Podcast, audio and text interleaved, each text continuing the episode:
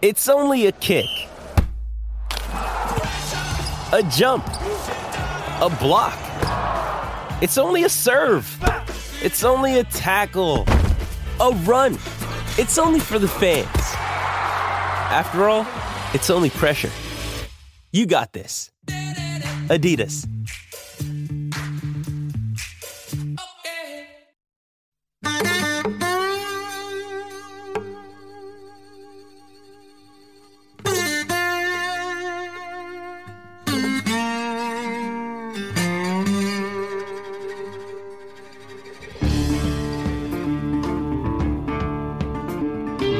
This is Trey. Thank you for joining us for another Thursdays um, with a combination of Trey and Mary Langston. Uh, Mary Langston, I would ask you how your week has been, but in the aftermath of what happened in Texas, I, I already know the answer to that question. It's horrific. Yes, sir. I would ask you the same thing. I'm just heartbroken and at a loss for words, Trey. Yeah, I, I don't know that I'm at a loss for words, but it is a combination of anger. And, you know, I went back last night and looked at the number of mass shootings as I defined them. Mm, Um, and it is staggering for uh, for this country. It is just staggering, and that's true whether it's adults at, at a nightclub. It's true if it's a, adults at an outdoor concert in Las Vegas. Period. But mm, to kill children is just doesn't matter how long you do it. You never, uh, you never ever get uh, immune uh, to someone committing an act of violence or hurting a child. Never. mm, hmm You're absolutely right. It's heartbreaking. I wish there was some uh, jocularity and joviality, and that we could banter back and forth. But it is, um, you know, just just to see the number, twenty children, nineteen Mm. children, and then when you attach a name and a face and a life and the hopes and the dreams and that doesn't even begin to get into the parents and the grandparents and the siblings and it is i'm just so like the rest of the country of people of good conscience just so sick and tired of talking about people being shot for simply going to school or going to church or going to a restaurant. It's just um, it's it's just you're speechless uh, because of anger and frustration and a desire to want to do something, but that something has to be causally linked to the problem you're trying to solve. So I'm sorry for all that down um, stuff, but I can't I can't help it this week. But I Mhm. will do my best nonetheless to answer questions or maybe some about that. There may not be. Yeah, we'll we'll move into our questions, but I agree with you. It just can't keep happening. Something has to change. And it's it is so sad and heartbreaking. But we'll move into our questions today. We have several and um, a lot of thoughtful questions.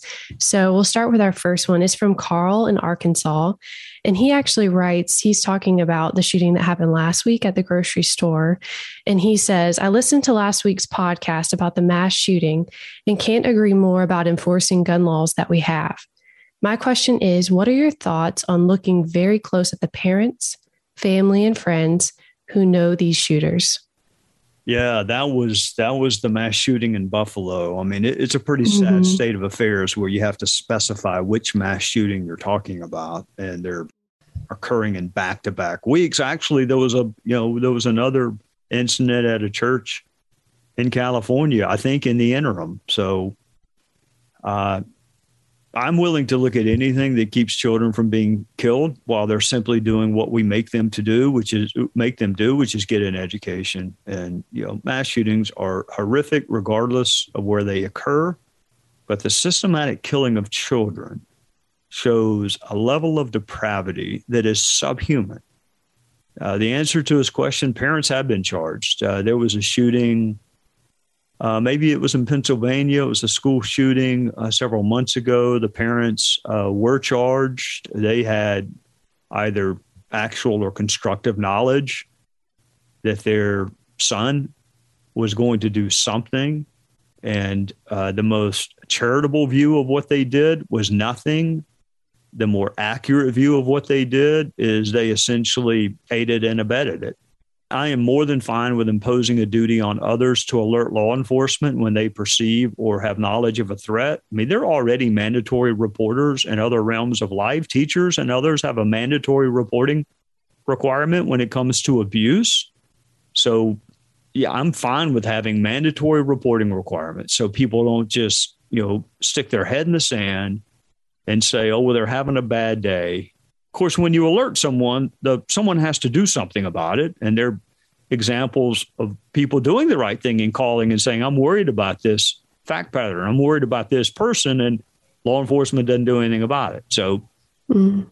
there's nothing I am not willing to explore to keep children from being slaughtered. There's nothing, and and you know, not to go back to the good old days, but I, I was a gun prosecutor. Um, that was you know, before I was a homicide prosecutor, but those are two different things. The goal of a gun prosecutor is to keep the guns out of the hands of people that are not lawfully entitled to have them or not going to use them responsibly before they do something. It, it, the you know after the murder is too late for the murder victim. So the goal is to get the guns out of the hands of people who will not use them responsibly ahead of time to stop the shootings before they occur. And I am open to just about any idea that would accomplish that and that would work.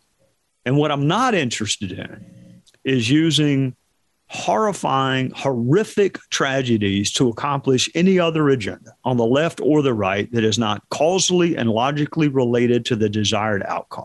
And my mm-hmm. desired outcome is no more dead children. Well, thank you, Trey. And thank you, Carl, for that question as hard as it is. Our next question is from Jim in South Carolina. He writes, I'm curious your thoughts on freedom versus safety. It feels like the country is moving more and more towards the desire to be safe instead of free. What do you think is driving that? Well, in fairness to Jim, I think my guess is he asked this question before what happened in Texas. He did. Yes, sir. That was a good point to yeah. share. No, I mean, I, I'm sure he feels exactly the same way every one of us feels, everyone of good conscience. So I'm going to answer it the same way I would have answered it had there not been yet another elementary school mass murder in this country. Mm. To be honest with you, Jim, I'm I'm in I'm in the safety group. Um, I don't think any of our freedoms matter. Um, in fact, I know they don't matter when we're dead. So, keeping people alive, keeping people from being assaulted, keeping people from being hurt is where my bias lies. And I love the fact that we live in a free country. But with every one of our freedoms comes a corresponding responsibility. But, yep, we have the right to free speech, but we have a responsibility not to lie. We have the freedom to petition the government, but we have a responsibility not to show up at judges and justices' houses and try to intimidate them or their families. Mm. So look, I, I, am so happy that we live in this country. I, I really, we won the lottery if we were born in or got to this country. it, it is a mm-hmm. country known for freedom, but your freedom is wholly irrelevant if you are dead. So, yeah, I place a really high priority on safety. I think it is the number one function of government is public safety. Number one number one government program that I get behind is people not killing other people, not hurting other people, not robbing other people. Now, sometimes what is claimed to be a desire to keep us safe is a ruse for more control. And I know that. I don't want the police or the government going through my mail or my email or my cell phones for no reason. I don't want that but I also don't have anything in my mail or email or cell phones that is going to portend a crime. So I love that we're free. I, I, I period. There's no if, there's no but, there's no however. I love the fact that we are a free people. But I also know what fear does to people. And I know that dead people don't have any freedoms. They don't have any rights. So I am all for logical, reasoned, fair, and transparent ways to keep us safe. Well, thank you, Trey. And thank you, Jim, for your question. We'll answer more of your questions when we come back. Sign up to The Economist for in depth curated expert analysis of world events and topics ranging from business and culture to science and technology. You'll get the weekly digital edition, online only articles, curated newsletters on politics, the markets, science, culture, and China, and full access to The Economist Podcast Plus. The Economist is independent journalism for independent thinking. Go to economist.com and get your first month free. Our next question is from Mark in Australia, and it's a little bit lighthearted, Trey. He writes I'm sure you're in the mix of your club and regional championships every year.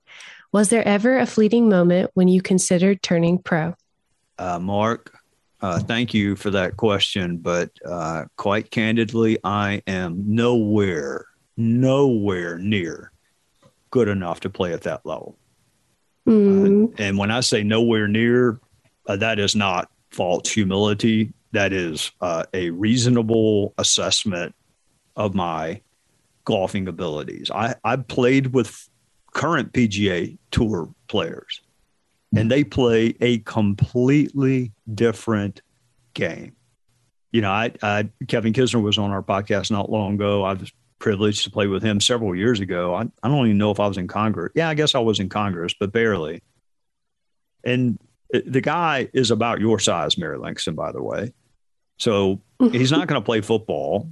Uh, he probably was a good baseball player, but but you know he he he's a he's I don't want to say an average looking guy, but he's an average looking person. You're not going to look at him and think, "Gosh, that's one of the best golfers on the planet," but he is.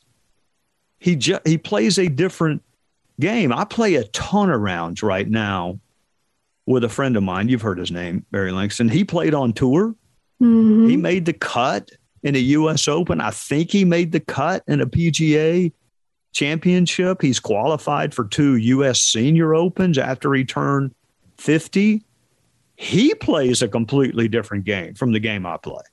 And he's not on tour right now. He just, you know, I, I mean, I, I, play with him probably every week. It, it's, he's just got shots that the even good like club golfers don't have. I mean, I mean, just to be brutally honest, my son, who's never played on any tour, um, plays a different game from the one I play, and he, he he's not he's not a professional level golfer. He didn't even play college golf. He just plays a different game. So, you know, what's my goal? My goal number one is to make it through the round without you know, needing oxygen or, you know, the attention of a physician.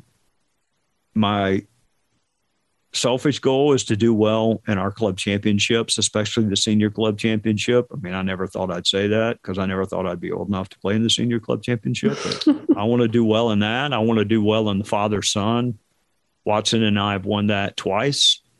My mm-hmm. dad and I never won it, although we've had some close calls, but you know, my dad needs my son as a partner and not me as a partner, then he might have a chance. But I want to do well in the member member. But other than that, I just want to beat my friends and not three putt.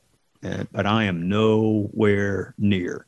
I've actually played with women golfers that are on the LPGA tour, and I have played with women golfers that are, you know, very, very good college level golfers. And from a distance standpoint, there's not that much disparity. Although, you know, I, I, played with one young woman who was in high school at the time, but she's now on the LPGA tour.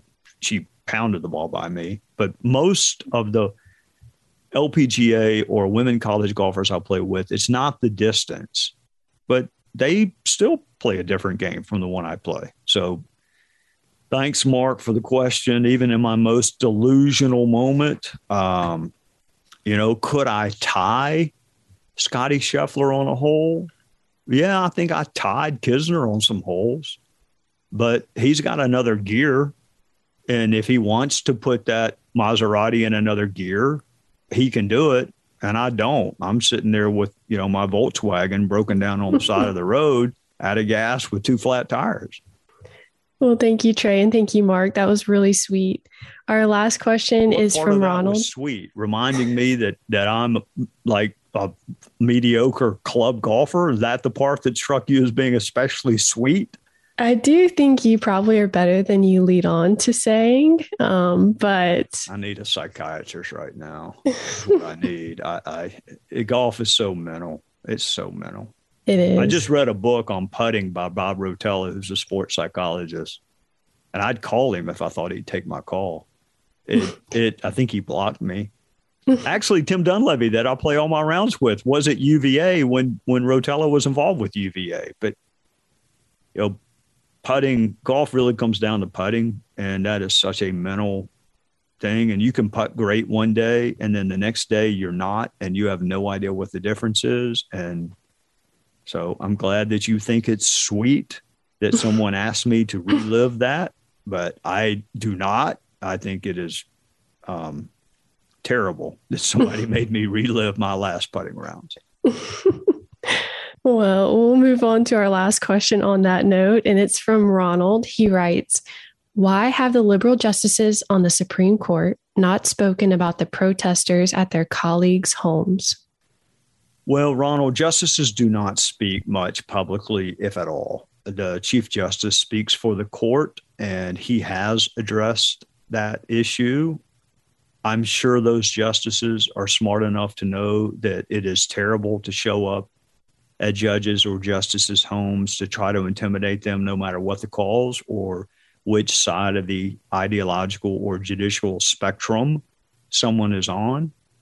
Um, I would be shocked if all nine did not have exactly the same opinion, which is this is terrible, and you know next week it could be me.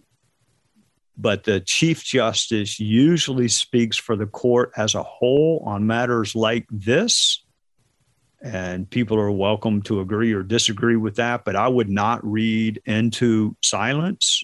I would not read consent into silence. I would read protocol that Chief Justice Roberts does the talking for the court on court related matters. Well, thank you, Trey, for answering those questions today. Well, thank you, Mary Langston. And I am, uh, again, sorry about the circumstances. It's like a cloud hanging over everything when you think about terrible acts of depravity that some people are capable of committing against really anyone, adults, children, but especially children.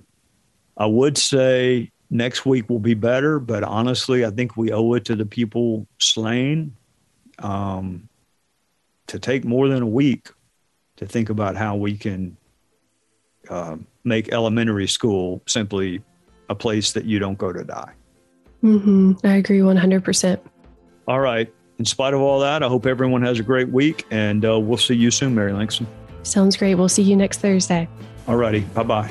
Please subscribe, rate, or review this podcast on Apple Podcast or at foxnewspodcast.com. You've been listening to the Trey Gowdy podcast on the Fox News Podcast Network.